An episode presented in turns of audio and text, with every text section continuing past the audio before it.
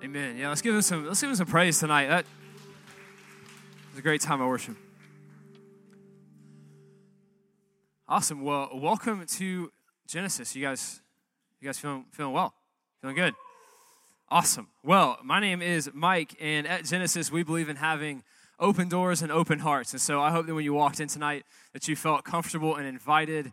And I also hope that you came with an open heart because we have prayed and prepared for you. And so we are glad that you're here. And I've said this before, but man, it is so true that everything good in life starts with a CH, right? Chick fil A, chocolate, Christmas, chicken, Christ. What's another one? Jeez, I thought about that. That's good. That's good, man. Why is the language? Why is English like that? That's crazy. All right, cool. Well, tonight we are continuing our series. You asked for it, where we are taking submitted questions from you guys and forming our October series around them. Uh, so far, we've answered mostly the question of what is God's will for my life, uh, and then also how do I know when I'm ready to date. That was a fun one. And then last week we talked about how do I know the voice of God. And tonight's question is a very common yet important question, uh, and, and maybe something many of us have probably asked at one point or another. And it's this Why do bad things happen to good people? Why do bad things happen to good people? And that is such a, a, great question, one that often sits at the, the crux of the pain that we feel in our lives, and also in the pain that we see others around us experience as well. And also when we take a look at the suffering around the world, right, and throughout history. Why do bad things happen to good people? And there is a there is a theological side to that question, uh, a theological answer to that question, and answers that will suffice theologically. And then there's also answers to that question that kind of fall on the more comforting side. Both are true, but should really just be used at different situations, different times. There's a time and a place for, for both sides of the equation. And I'll give you an example. I've told this story before, but it's been a while. Uh, a couple of years ago, there was a guy that I had grown up with that was a part of a Genesis small group that I led at my house on Monday nights. And so, group was on Monday. Well, the previous weekend, he had lost his best friend in a motorcycle accident. And so he comes to group and he's beside himself. He's grieving, he's upset. And through his tears, he asks his own version of this question Why do bad things happen to good people? And at that point, there's a theological answer that you can give. There's also a comforting answer that you can give. Both are true, right? But there's a time and a place for each. And so we're going to hit on both of those tonight, both sides of the equation. We're going to try to hit this from a lot of different angles in an effort to tackle this question as well as we can. So if you would, pray with me, and then we will jump in. God, I thank you so much for tonight. God, I thank you for every single person in this room tonight. God, every uh, every chair there's somebody sitting that's a soul, it's a story. And uh, so, God, we thank you for them. God, I pray that you would speak to us tonight. God, thank you for a great time of worship. And uh, God, again, I pray you'd speak to us tonight. God, we know that flower fades and the grass withers, but your word remains forever. So, God, I pray that you speak to us tonight. In Jesus' name, we all said together, Amen. Awesome. Well, if you would, turn to the book of Job, the book of Job, if you have your Bible. Job, if you are looking for it, and you have ripped out your table of contents. It is after Esther and before the book of Psalms. After Esther and before Psalms. While you do that, I will give you some context.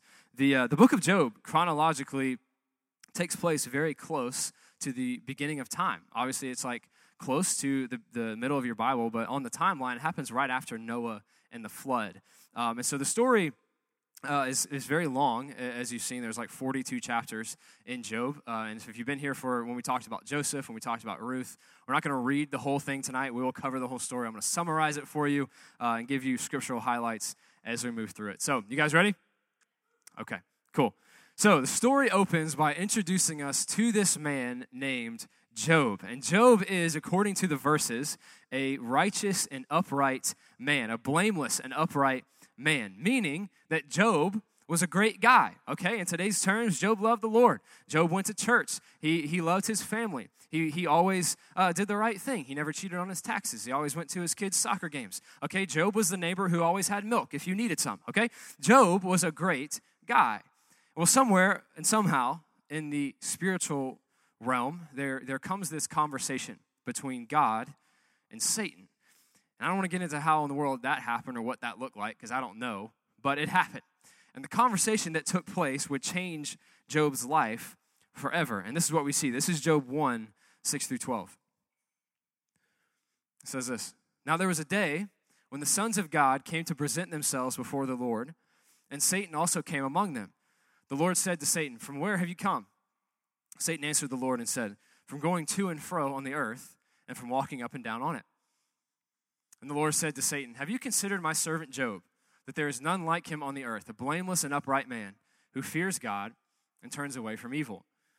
Then Satan answered the Lord and said, Does Job, does Job, oh man, we'll, we'll run with that. Does Job, does Job fear God? Again, with the English language, so strange. All right, does, does Job fear God for no reason?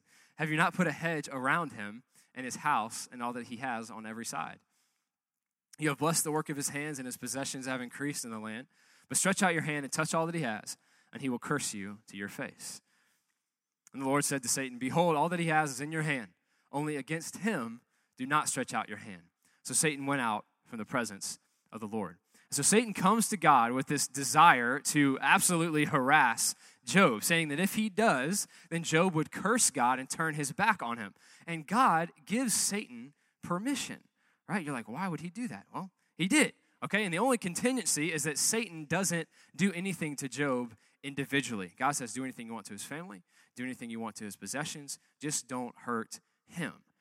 Now, this interaction can kind of raise some eyebrows, right? This is really interesting and we can we can learn some things from this first as we can see nothing happens in this world that is outside the control of god right he, he's completely sovereign he has complete authority over the whole world and everything that's in it and we see that in the fact that satan had to ask permission well and we're going to talk more about that later but we can also see in this to help us answer our question for tonight of why bad things happen to good people is that salvation doesn't change your situation salvation doesn't change your situations. A lot of times people believe that when we give our lives to Christ, that we just join the happy, holy, healthy, wealthy club. And that's just not the case.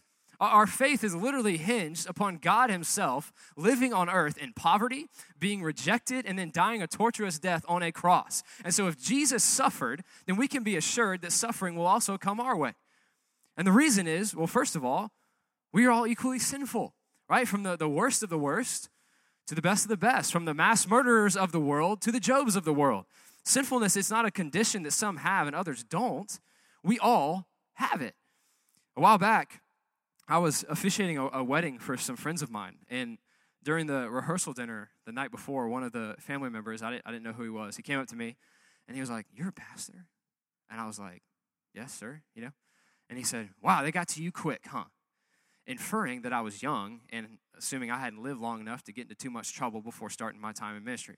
First of all, wasn't true. But second of all, I thought, man, nothing against this guy, but that's just not how this works, right? I'm, I'm just as sinful as you are. This, this sinfulness condition is not worse in some than others. We're all sinful, right? God's not keeping score with sin because we've already lost the battle with it. That, that's why Jesus came to win that victory for us. And second of all, because we are all equally sinful, we are all equally affected by our fallen world. Right? So, so we are all equally susceptible to tragedy and pain and loss and grief and suffering. The uprightness and blamelessness of Job didn't cause God to tell Satan no, which is kind of hard to think about, right? The uprightness and blamelessness of, blamelessness of Job didn't cause God to tell Satan no. Salvation doesn't change your situation. But as we'll see, it does change your perspective on your situation. And that right there is the simple, easy version of the answer to tonight's question. Right? Bad things happen to good people, well, because we live in a bad, broken world. But this question goes much deeper than that. And you know, if you have endured suffering or you are currently enduring suffering, you know that answer doesn't always do the job. So let's keep moving. As the story progresses, Satan follows through on the deal. He begins to wreck Job's life, and he starts with his property. So, in the beginning of chapter one, we see that Job has a ton of livestock. He's got ox, uh, sheep, oxen, camels, and donkeys. And one day, one of Job's servants runs up to Job and he's like, Mr. Job, some foreign invaders came and they took the oxen, they took the donkeys. And as they're talking, another servant runs up and he's like, Job, so, so a fire came and killed the sheep. And then while they're talking, another servant runs up and he's like, Job, some, some more invaders came and they took the camels. So within the blink of an eye, all of Job's livestock, his livelihood, was gone. But it didn't end there. As the three of them were, as the, the four of them, Job and the three servants were talking, another person ran up to him and said, Job, this big wind just came and it collapsed this house that your kids were in, and they're all dead. And so Job just went from losing his livestock, which was his livelihood, and all of his kids in one day. And so the faith of Job was being heavily tested, right? So let's read and we'll, we'll see how he responds. This is Job 120 through 22. Then Job arose and tore his robe, shaved his head, and fell on the ground and worshiped. And he said, Naked I came from my mother's womb, and naked shall I return. The Lord gave, and the Lord has taken away. Blessed be the name of the Lord. And all this, Job did not sin or charge God with wrong. So Job tears his clothes, he shaves his head, which is like back in that time, it was like a ceremony for grief. He falls down, he worships God. And so Job's response to suffering is worship, right? Which, which is amazing. That's, that's inspiring. It's an example we should all follow. It's a message in and of itself. But then it gets worse. We see Satan approach God again, and they have a similar conversation. God tells Satan, uh, Hey, I saw that you messed with Job, and I noticed that he hasn't turned his back on me. And Satan responds by, remember the first time Satan said, Hey, let me take his family and his possessions, but I can't hurt him. Well, now Satan is like, okay, I took his family, I took his possessions. Now, will you let me hurt him?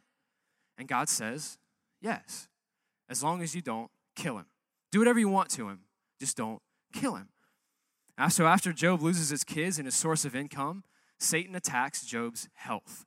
And he strikes Job with sores all over his body. And scripture says from the top of his head to the bottom of his feet. And actually, the verses say that Job would scrape himself with a piece of broken pottery to alleviate the sores. Think popping a pimple. We were watching Dr. Pimple Popper earlier. It's disgusting. And so, on top of that, either he was doing it to alleviate the sores, but also because when they would when they would bust open, they would start to heal, so they would start to itch. So Job was in a bad place. He's now lost his kids, his livelihood, and now his health. And for the first time, we see his wife make an appearance. And this is their conversation. This is Job 2 9 to 10. Then his wife said to him, Do you still hold fast your integrity? Curse God and die. But he said to her, You speak as one of the foolish women would speak. Shall we receive good from God and shall we not receive evil? In all this, Job did not sin with his lips. So Job's wife, you know, is obviously taking the whole thing pretty hard, which is understandable. Those were her kids. That was her, li- her livelihood that had been taken from her. And so she asked Job, Do you still hold to your integrity? In other words, are you still continuing to be blameless and upright? Are you still kind of holding on to this whole God thing? And she then tells him to curse God and die, which was exactly what Satan wanted him to do. Remember, I'm going to do this, and he's going to curse you to your face. And Job responds, as we read, by telling her that she sounds like a, a fool. He wasn't going to turn his back on God. And this brings up another side of this question of why bad things happen to good people. Sometimes people who are, are Christians ask this question, and it usually, it usually sounds like, why would God allow such and such? Why would God allow this or that? Why would God allow fill in the blank? But sometimes there are people who don't believe in God, and suffering is why they don't believe. They're not asking why God would allow bad things to happen. They're coming to the conclusion that there is no God because of suffering. Right? God would never allow such suffering to take place in my life. God would never allow such suffering to take place around the world. He wouldn't allow this person in my life to die of cancer. He, he wouldn't allow me to lose my job. He wouldn't allow that motorcycle accident. Right? Or, or on a bigger scale, he wouldn't allow infanticide and genocide, or he wouldn't allow human trafficking and the sex trade. He wouldn't allow war and violence. Or on a historical scale, he wouldn't allow the Crusades, or he wouldn't have allowed American slavery, or the Holocaust, or plagues, or 9 11. And so many people, just as Job's wife said, when it comes to suffering, they think, man, we just need to move on from this whole God thing. If there was a God, none of this would have happened. And that's where Job finds herself. Job's wife finds, finds herself. She basically tells Job to stop believing in God because of what he's allowed to happen. And so, a lot of life, I can't do this for you, but a lot of life is reconciling the existence of God with the suffering that we experience in our own life and, and, and the suffering that we've seen around the world. And as I mentioned earlier, salvation doesn't change your situation, it changes your perspective on your situation. That, that's what we see in how Job responds to his suffering. He doesn't curse God and die like his wife told him to do. He instead trusts God with what's going on. And so, as Christians, we can do the same thing. That is an example that we can follow in our suffering. We can trust God that He is in control, even on the outside, it may seem like He's not. And also look forward to the day that when Jesus returns and ends the ramifications of this broken world forever as the story of Job continues, we're going to get we're going to continue to get a little deeper into the layers of this question because this question there's a lot to it. Well, after the interaction between Job and his wife, we are introduced to some new people in the story. The words get out to, or the word get out gets out to three friends of Job, and they decide to come visit him.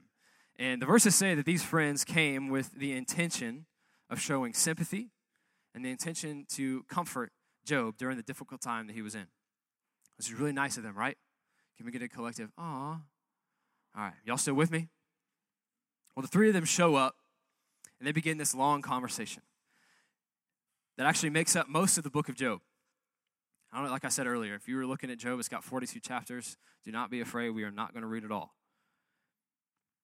This conversation ranges from chapter 3 all the way to chapter 31. And so a bulk of the book is this conversation. And so I'm going to summarize it for you because it is very poetic, very lengthy, and can be very difficult to read. Essentially, this long conversation can be boiled down to one thing.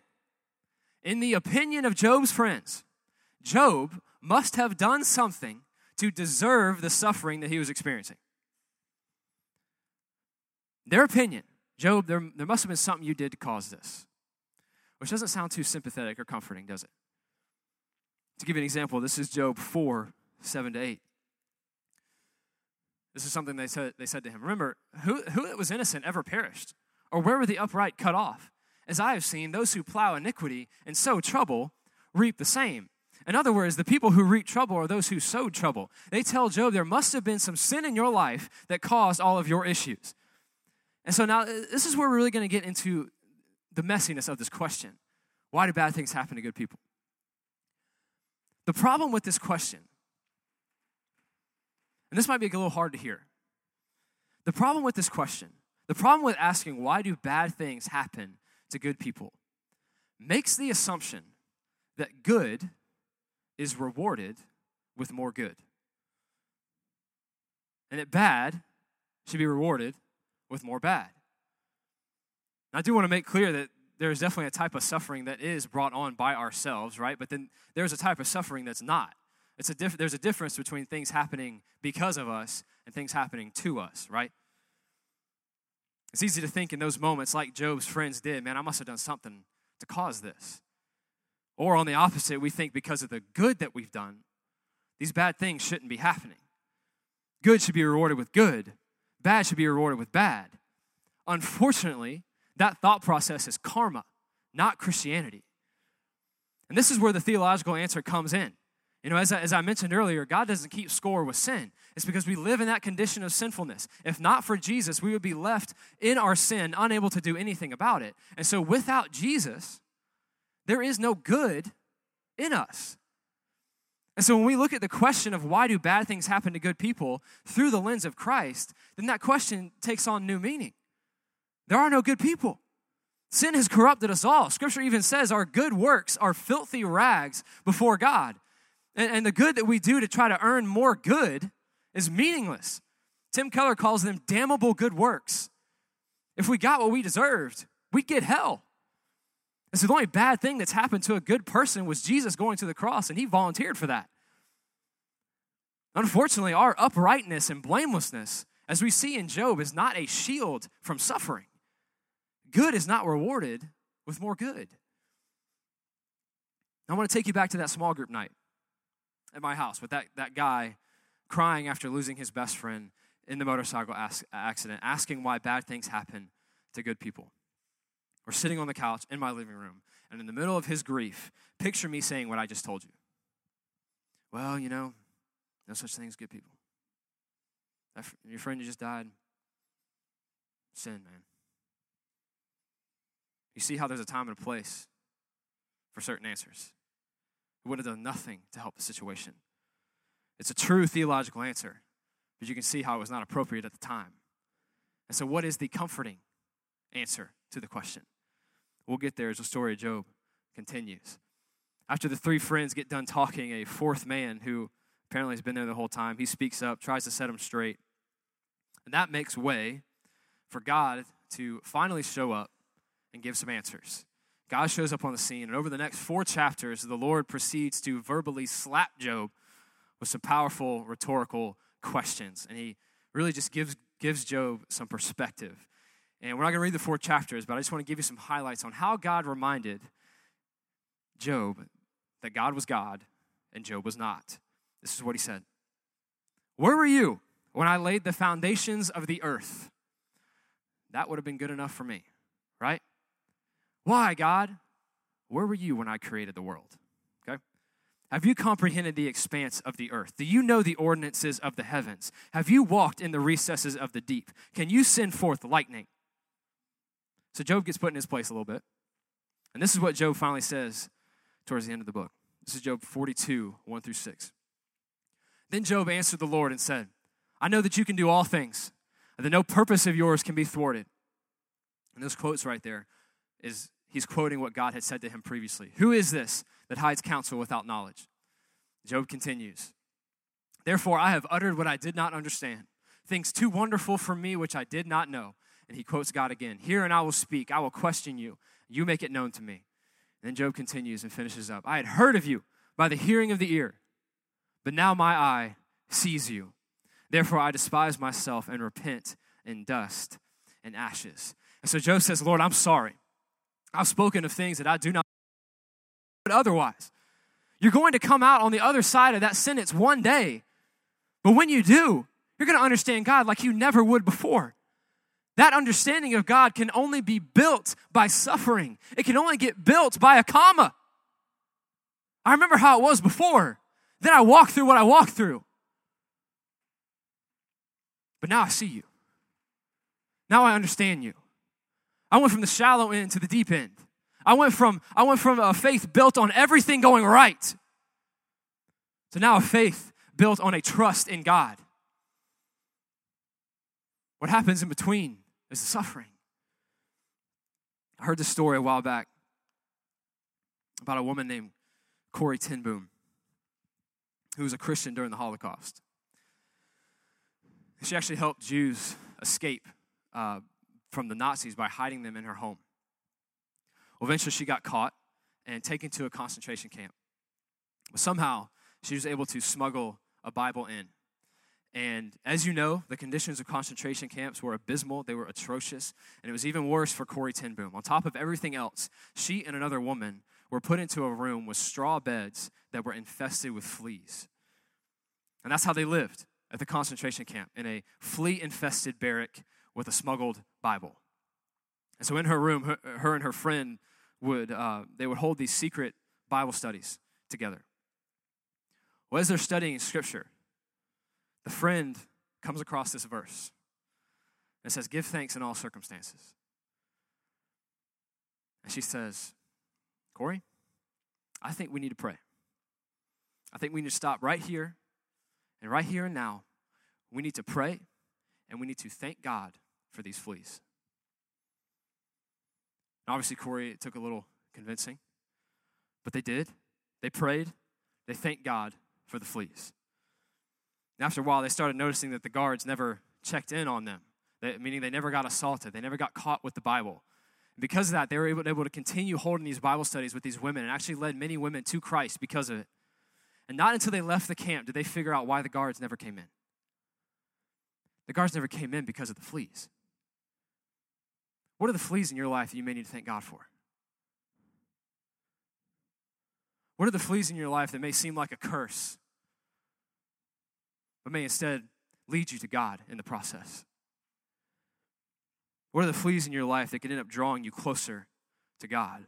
It's like you've ever seen those videos of kids who, who are born like basically blind, right? They, they, they, they can't see a terrible eyesight and they get to wear glasses for the first time right? Their whole life, their whole life, they've not seen clearly. They've gone by sound and not sight. And And they put those glasses on, their face lights up, they see clearly for the first time. Our walk with Jesus can be that way, but sometimes God uses the glasses of suffering to get us there. I'd heard you, God. I went by sound, but now I go by sight. Now I see you. I'd heard you, but because of my suffering, I see you and I understand you and I feel you like never before. As the story of Job concludes, the suffering comes to an end for Job. And the Lord rebukes the three friends who had spoken wrongly about God. And he actually tells Job, he says, Job, if you pray for these guys, I'll accept their sacrifices and I won't punish them. And Job does. And the Lord restores all of Job's fortunes to him. And then some. God actually doubles what Job had before. He has more kids. His health comes back. The Lord gives him more livestock. And this story, it does a great job of teaching us why bad things happen to good people. But it also ultimately points us to Jesus, who was the better and true Job. Just as Job was upright and blameless, Jesus was innocent and sinless. And just as Job suffered unjustly, Jesus would suffer unjustly. And just like Job, that suffering would lead to restoration. A restoration that, like Job, allowed Jesus to intercede for the very ones who betrayed him to rescue them from the wrath of God. Just as Job's fortunes were restored, Jesus was restored to his rightful spot next to the Father in heaven.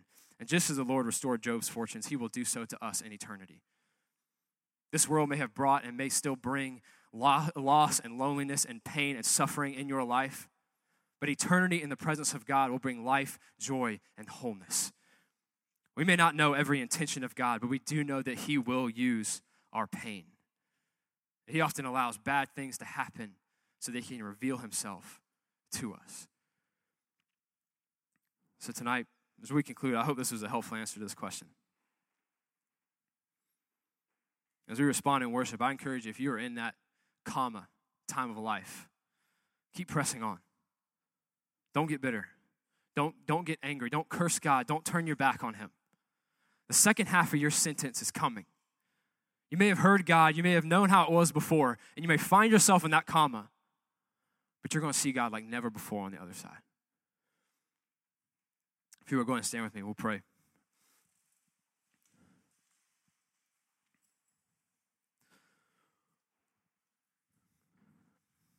God, thank you so much for the story of Job. God, that shows us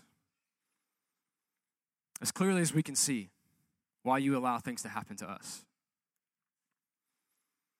so, God, I pray for all of us in here tonight that may find ourselves in a comma type of life, a comma time of life. We're waiting on the second half of that sentence. We know how it was before. We know the life that we had before, that person we had before, the job we had before, the health that we used to have before the answers that we used to have before. But now we find ourselves in a spot of sickness, a spot of pain, a spot of wondering why. God, I pray that in the, in the midst of that comma right now, that you would reveal yourself to every single one of us. God, that we would be able to see you like never before. We'd put those glasses on, those, those glasses that are often glasses of suffering, God. We're in the midst of suffering, God, we see you and we understand you and we feel you. So, God, I pray that you would, you would inspire us tonight to worship in the midst of our suffering, just like Job did. Knowing, God, that on the other side, whether that be on earth or in eternity, we will see you, we will understand you. You'll make things clear. We thank you for your power. We thank you for your ability to intervene in our lives. We thank you for the cross of Jesus Christ that makes that, makes that possible. Have your way in this place tonight, God. I pray we respond in worship. Do what only you can do, Lord. In Jesus' name.